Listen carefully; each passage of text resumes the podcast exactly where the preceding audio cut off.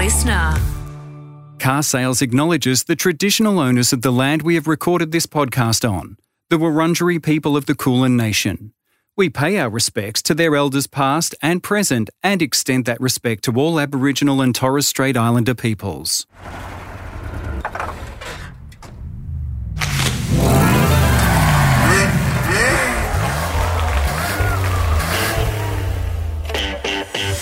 It's the showroom. Everything happening in the automotive marketplace. Something old, something new, something borrowed, something blue. Well, not really. but that is a nice segue as we say a huge congratulations to editor in chief at Car Sales, Mike Sinclair, and his lovely partner, Sonny, who tied the knot recently. Now, the upside of all that is we have stolen the keys to this pod, so road test editor Scott Newman, aka Addicted to Sliding on Socials, is back in the hot seat with me. You probably should be driving this one, mate. Hello. G'day, Rusty. Pleasure to be with you as always. Now, did I spot?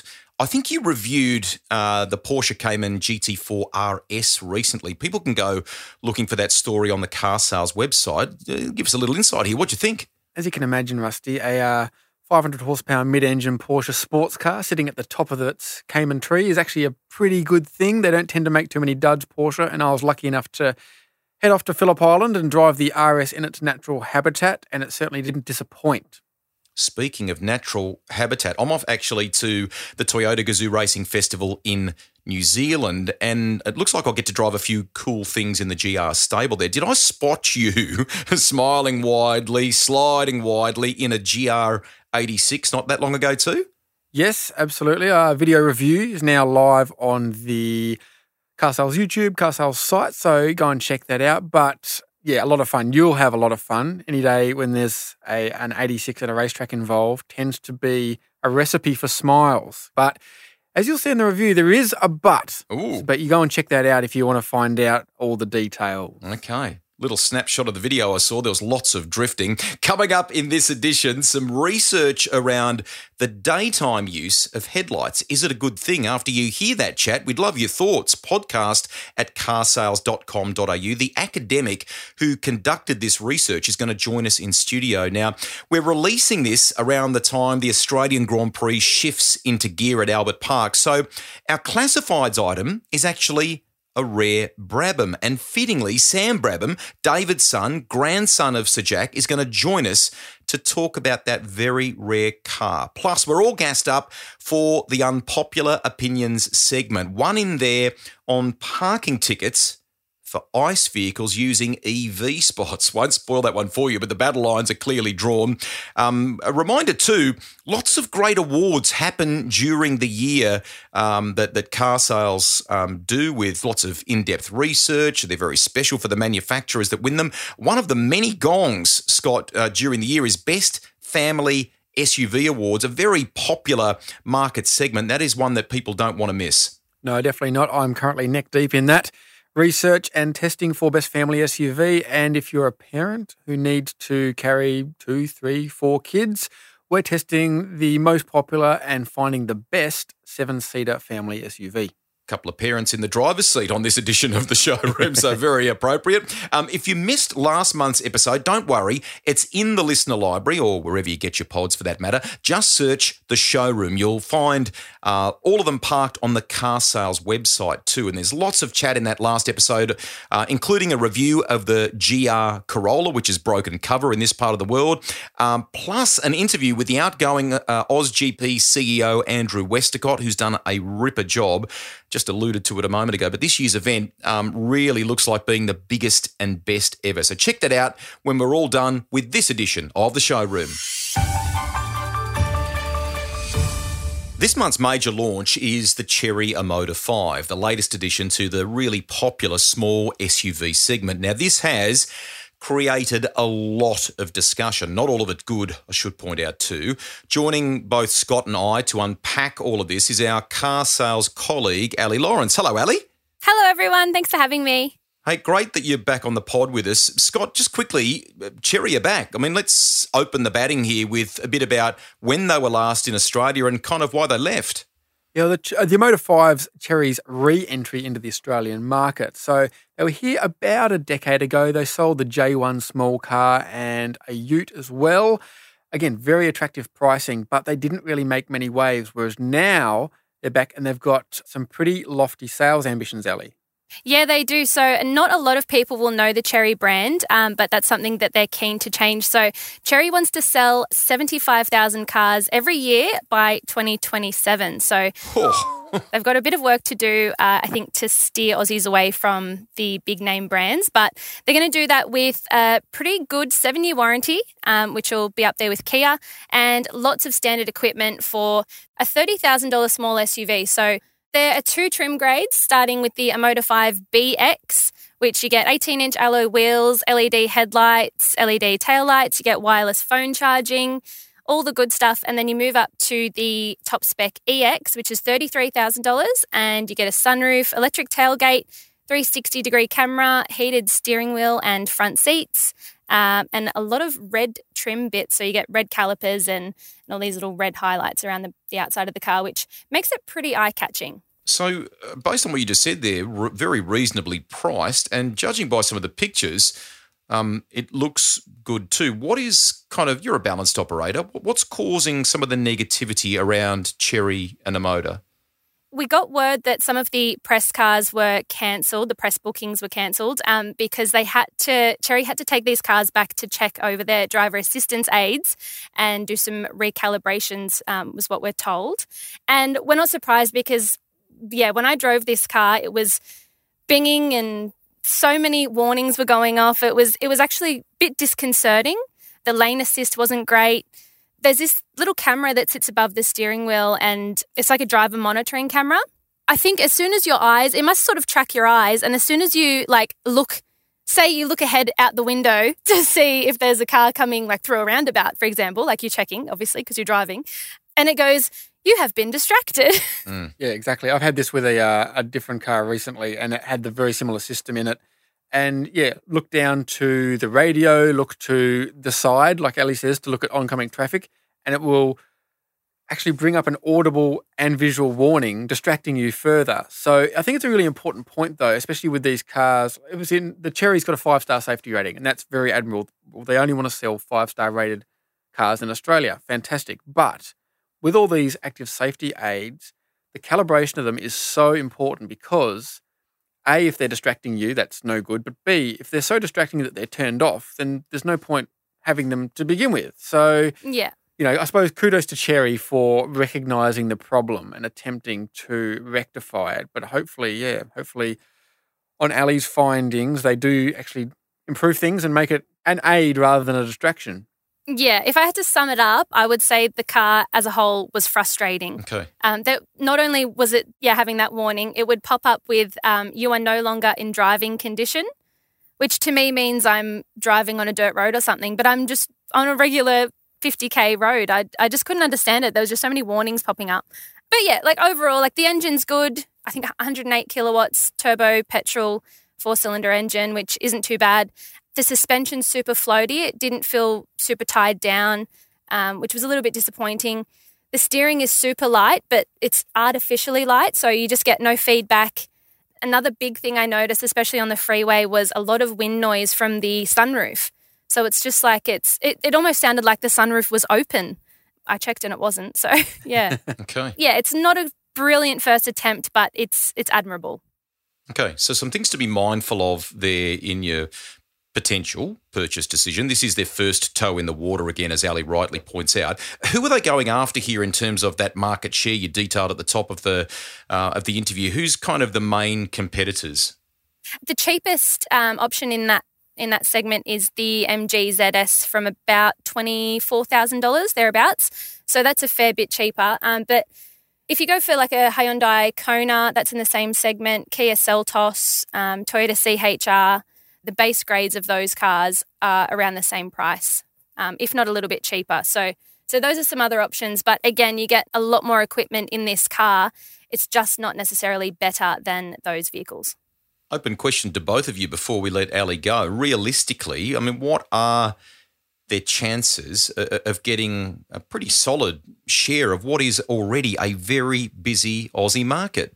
I think their chances are pretty good. Whether they'll reach 75,000, I don't know. That's a very, very ambitious target. But we've seen with the success of MG and GWM Haval um, with their offerings that, you know, respectfully maybe aren't segment leaders, let's put it like that. But people are buying them in massive numbers, especially MG. They're now, I think, uh, fourth on the sales charts or something like that because they've got long warranties, they've got plenty of equipment, they look pretty good, and people are prepared to overlook some maybe driving foibles. But I think from what Ali's saying, the Chery might need a further few tweaks before it can match even uh, the likes of the MGZS and etc. So I'd be interested to hear her thoughts on this. I can see why Aussies will be drawn to it for yes, the equipment and the price point. Um, but I reckon I'd go a ZS over this car if it were my money. If they're only going to do short trips, they're not going to drive a lot. They may maybe just going to drive around the city. It's not going to be that bad. But if you're going to go for longer drives, um, highway stints, and you're going to do a lot of kilometres in the Chery, you might not love it. Now, what is coming up for you in terms of cars that you're going to sample, things that people can keep an eye out for on the website? What are you up to? Um, at the moment, I'm in a Lexus LC 500 convertible, which is super luxurious. Ooh. Very you. Um, yeah, I just got out of just got out of a Jeep Wrangler, which had, very you. Yeah, had, had this amazing electric roof that just opened the whole thing up, and I was just like, ah, I love it. So I've had uh, two convertibles, if you can call it a convertible. Listeners can find Ali's review of the Omoda and the different variants there on the car sales website. Just go to carsales.com.au, click on news and reviews. Lovely to chat with you again. Thank you for jumping on this edition of the showroom. Thanks, guys. See ya.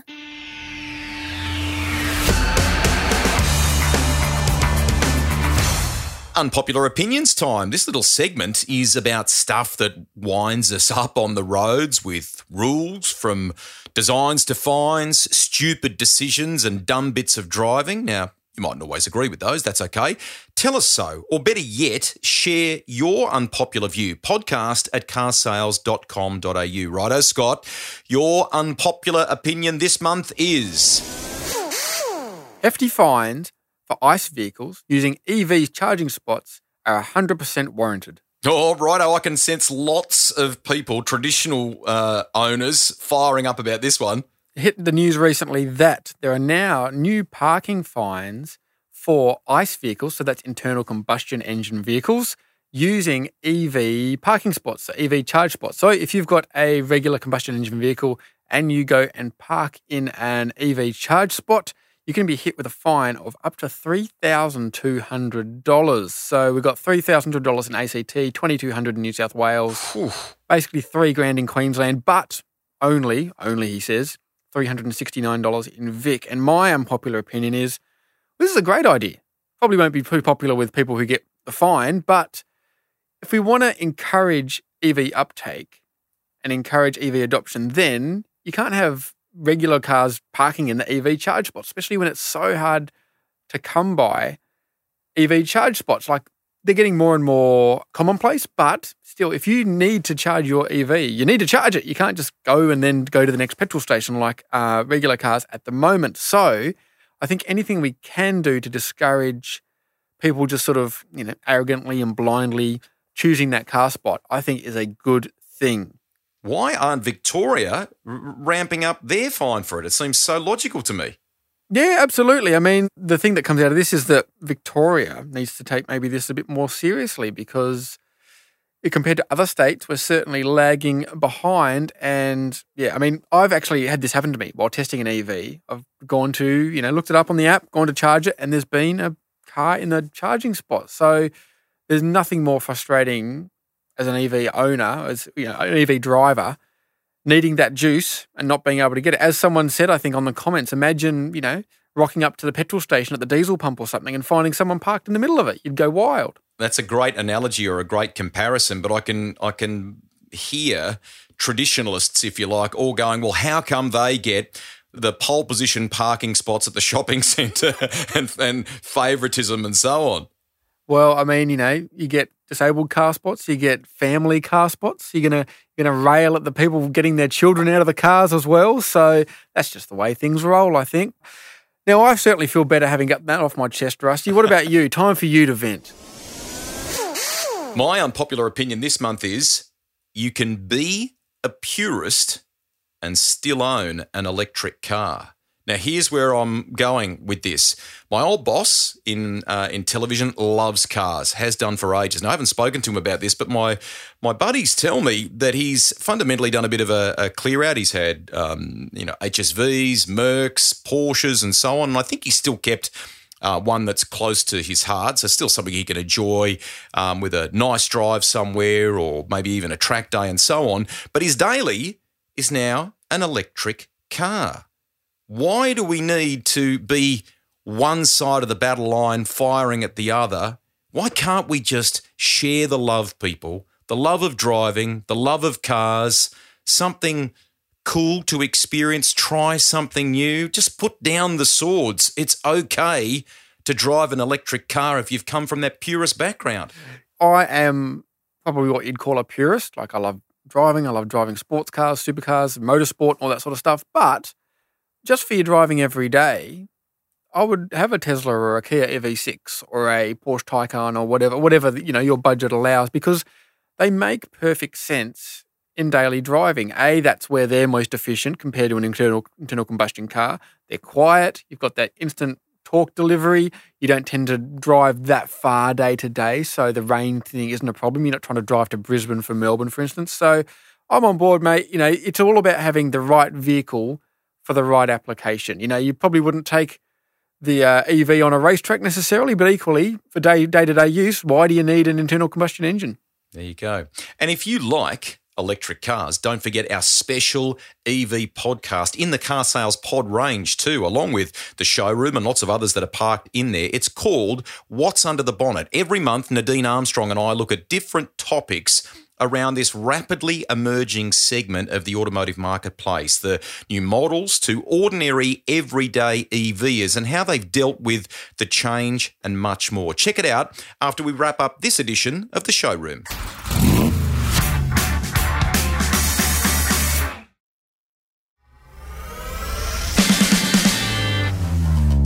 We launch into hot topic now for this episode. Maybe that should be plural topics. Uh, one of the hottest and most controversial, Scott, surrounds um, new releases of the Ferrari. Now, I got, I reckon I pronounced this wrong in the last episode. So we're talking about the SUV Ferrari that they said they'd never build.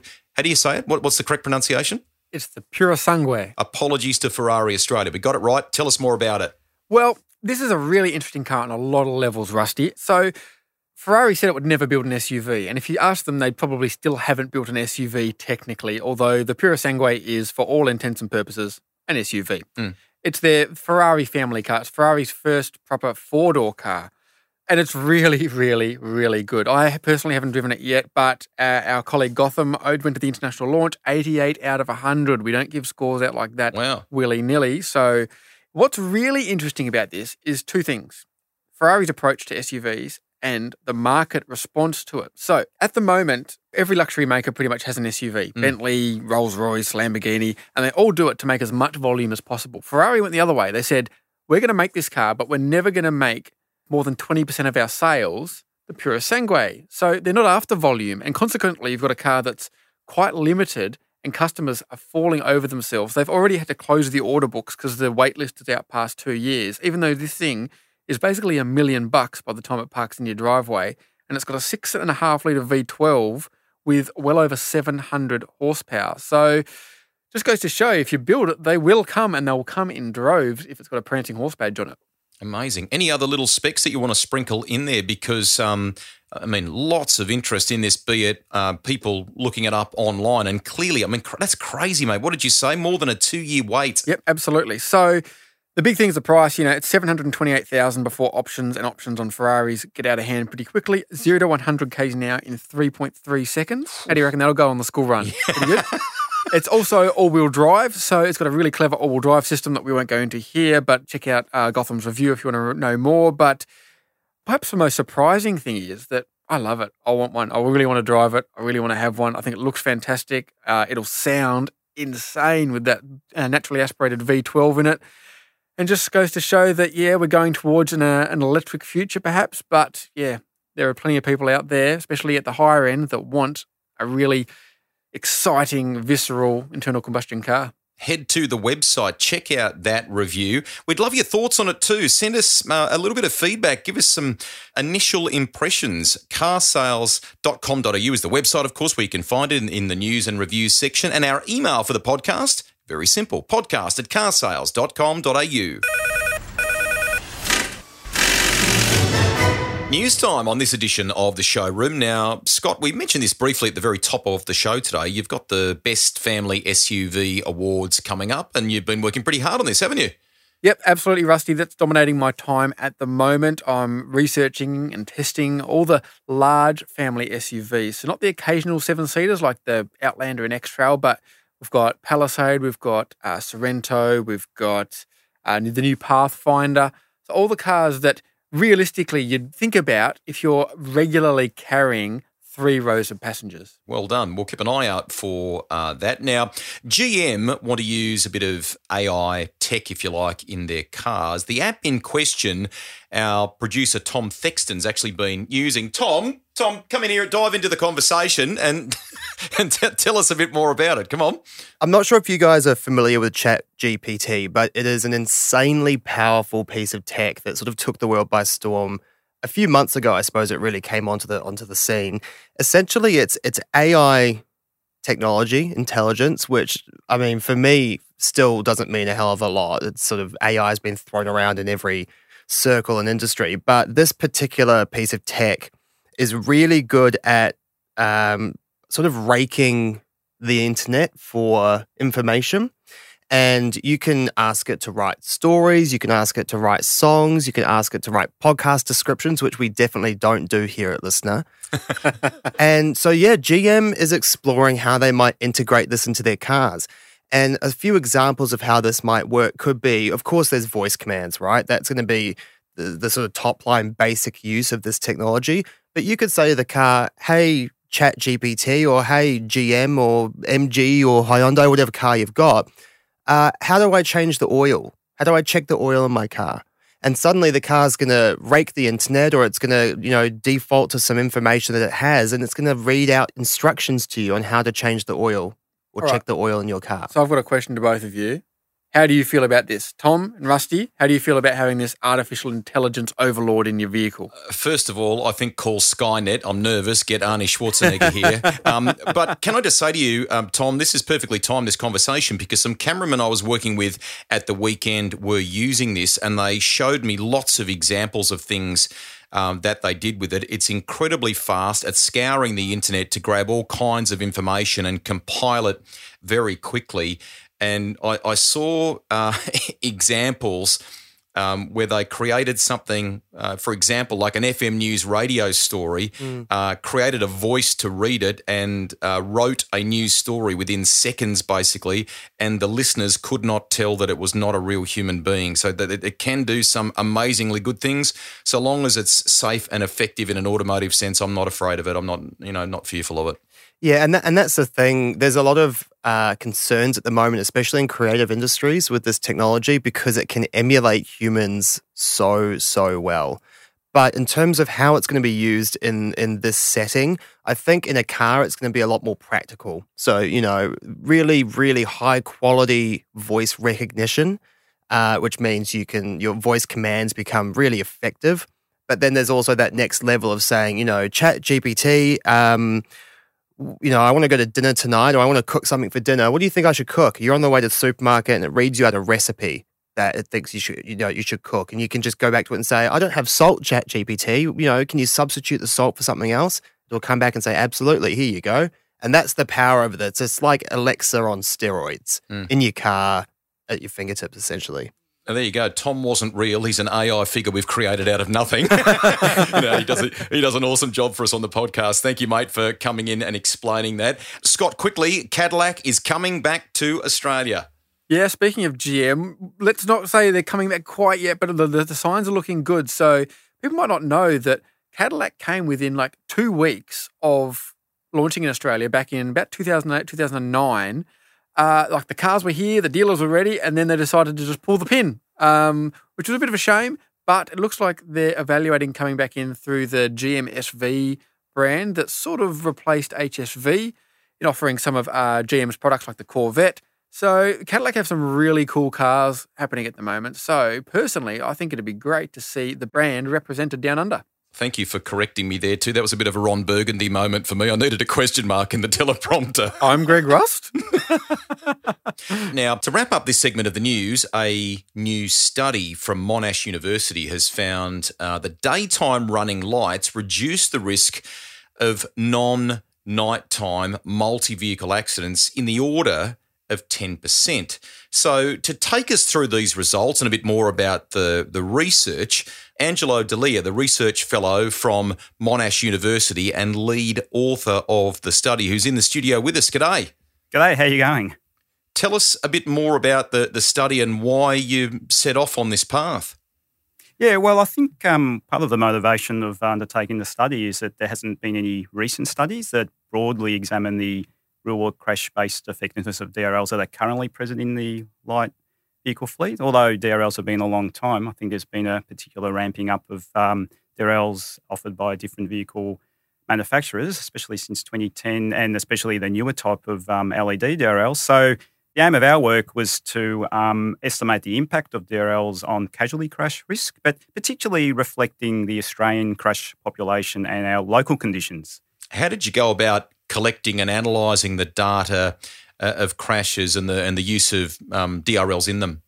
Yeah, I think um, so. Our study is based on um, a database that we hold across Australasia. It's um, something we use to calculate things like the used car safety ratings. However, we've also used a lot of this to good effect to look at uh, the evaluation of various vehicle safety technologies. So, in this case, we looked at crashes across New South Wales, Victoria, Queensland, and Western Australia between 2010 and 2017. So, you're looking at around 120,000 casualty crashes um, in the database. Around 11,000 of those crashes were found to involve at least one vehicle that had DRLs fitted. So, in terms of um, fitment, we um, identified that using uh, Redbook data. We were able to identify which cars had um, DRLs fitted and um, did a, a, bit of a statistical model to determine how effective they were. Angelo, you mentioned a couple of things there. One is the importance of doing it under Australian conditions. It's been mandated in Europe for quite a long time, um, but presumably Australia different lighting conditions and longer days and stuff like that. What are the Australian conditions that you talk about? Yeah, I suppose in Europe they've been well aware of the benefits of DRLs. And look, if you look back, it probably started back right in the 1970s in the Nordic countries and then Europe from 2011. Look, certainly the main reason um, that has, has been looked at in Australia in the past. However, one of the issues was a cost benefit equation. So I think people were worried that if you have DRLs, inc- increases uh, fuel consumption. And so, therefore, if you look at the benefits versus the costs, then you can't really argue for a um, mandate because the cost's too high. I think with the move to newer types of DRLs like LEDs, they um, low running cost. And anyway, we're sort of moving away from petrol cars as well. So I think that that equation has shifted back to being a, a benefit rather than a cost. Um, and local conditions, I think, yeah, with the aims of the study, we we found is even under our um, relatively sunny conditions, they're quite effective um, to use during uh, daylight, but also during dawn or dusk periods as well. Automotive industry is full of acronyms. If you've just joined the podcast, DRLs are, of course, daytime running lights. Um, Angelo, what percentage of cars are coming into the country with DRLs fitted right now? I think the main um, statistic that we looked at registration data in New South Wales, and what we found was that um, only around 62% of new vehicles that enter the fleet have DRLs fitted across all variants. There's an additional 26% of vehicles entering the fleet that may have them on some variants. Um, unfortunately, we've only got like the make and model in the registration data, so we don't have the variant details. So we have at least 62% fitted across all variants, so we know that much, and up to 26% where some. So that's sort of where we're at. And so, although you know there's this increase, there's this potential to perhaps, um, if you mandate it, to make sure that all variants um, have have been fitted. So that should accelerate the fitment process because we know vehicle technology can take well, could take 20 years sometimes for some of that technology to permeate the fleet. You talked a little bit before about what's happening on, you know, the European or international scene. How does Australia's kind of DRL legislation really compare to, say, Europe? Yeah, well, at the moment, there's no mandate in Australia. So Generally, we tend to follow sort of rules and regulations from Europe. So they've had a mandate since 2011. And there, there are other types of vehicle technologies that we're talking about mandates as well. But in, in terms of implementing uh, mandates um, in Australia, we have to have our regulation impact statement. So we need to provide the evidence that there's a benefit there. And I suppose this study provides the evidence uh, for something like that if that's the way the um, government wants to go. Well done. You can find out more too. There is a story on this on the car sales website. Um, incidentally, uh, thanks to uh, Angelo D'Elia for coming into the studio and to the Monash University team. Thank you very much. It's been great to be here.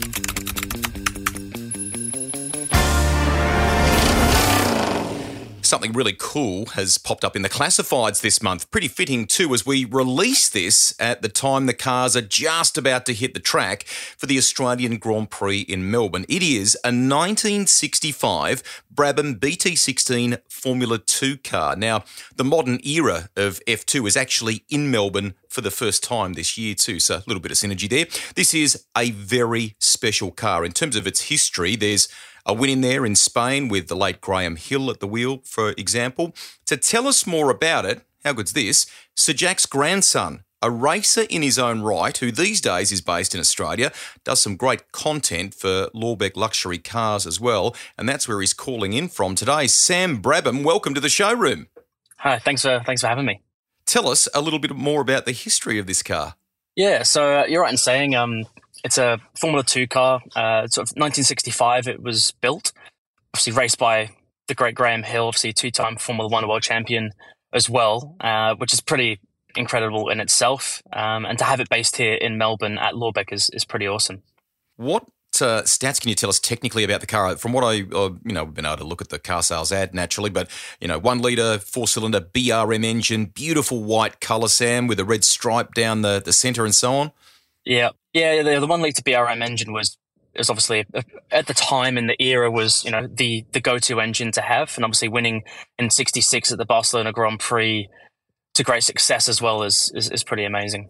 Sam, uh, you've driven a few cars, maybe not F2 cars necessarily, but I think you've driven a couple of cars of this era that have sported the Brabham name. What can you tell us about what cars of that era were like to drive. You know, it's quite small, very small, especially by today's standards. Small, light, high revving. What? Give us a give us a vibe of what they're like behind the wheel.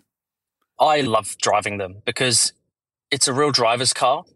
Know, there's no aids, there's no help. It's all analog, and you know, every gear shift has to be precise. Every input you make into the car has to be very precise, and if you're not careful with it, things can go wrong pretty quickly. And it makes me appreciate greatly how amazing the drivers of that era were because there was no help.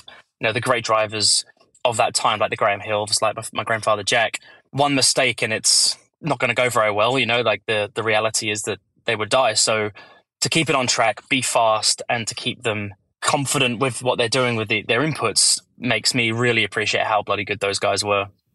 As you've grown, mate, as a as a racer and someone even in the automotive game now, um, I sense in you that you have this great appreciation of the the history of kind of Brabham automobiles as well. And this car raced um, in in both the UK naturally, but also on the continent, as you detailed before, didn't it? Yeah, yeah, raced obviously mostly in the UK, but also raced throughout Europe and and elsewhere. And obviously, how it led to to get to Melbourne. Um, I'm not too sure exactly, but it's one of those things. You know, like there was a period of time um, in the 60s, 70s where Brabham was the biggest car manufacturer of race cars in the world. They were making more race cars than anyone. Formula Twos, Formula Threes, obviously Formula One with Jack and the likes of Denny Hulme, but but also in Formula Formula Junior cars as well. Um, there's there's a whole heap of, of those as too. So it's hard not to appreciate it, I guess. As we said, Graham Hill, multiple Formula One champion, was driving an F2 car. And I know you've done this a, little bit yourself. You jump in and out of cars, different categories. And we often lament these days that that's not something that top line drivers uh, do these days so much. Uh, whereas back then it was very, very common for, you know, Jim Clark or Graham Hill to drive an F2 and an F1 on the same weekend and then maybe drive a touring car or a rally car. So it must be a, a bit of a bygone, a throwback to a bygone era.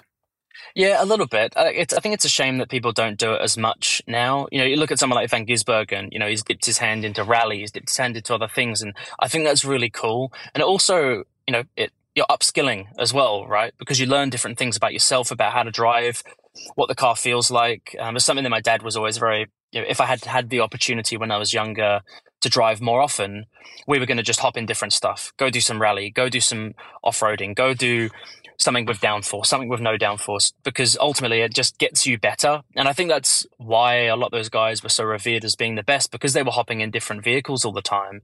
It made them better naturally, not just from driving more often, but they were developing new skills all the time.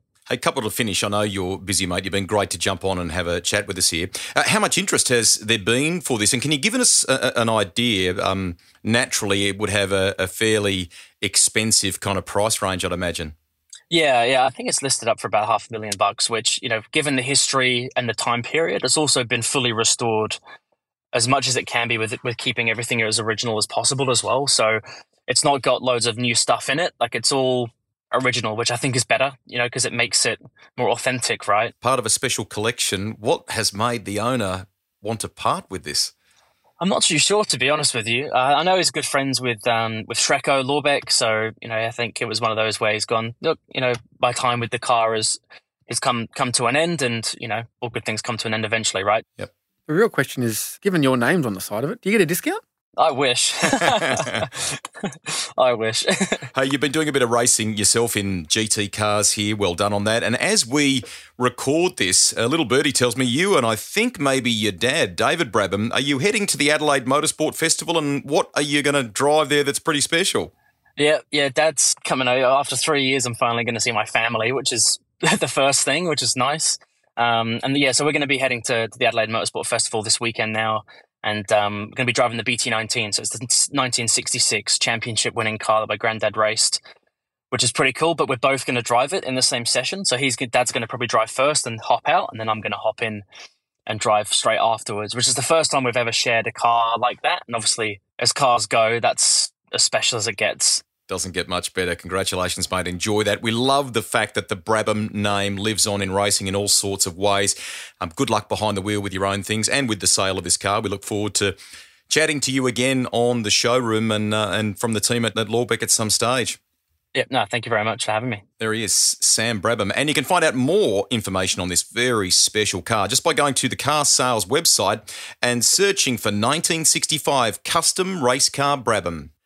That is it for this edition of the showroom. Love you to rate and review the podcast. Tell your friends and family about it too, those that are into cars, especially. And even if they're not, there's something in there for uh, people that are kind of thinking about something to uh, to update when it comes to their daily drive. Now, if you've got a question, uh, maybe there's a new model coming out that you'd like to know some more details on, send us an email or even a little voice memo as well. You can do that. We'd love to tackle it for you. Podcast at carsales.com.au. Scott, before we go, what's coming up for you?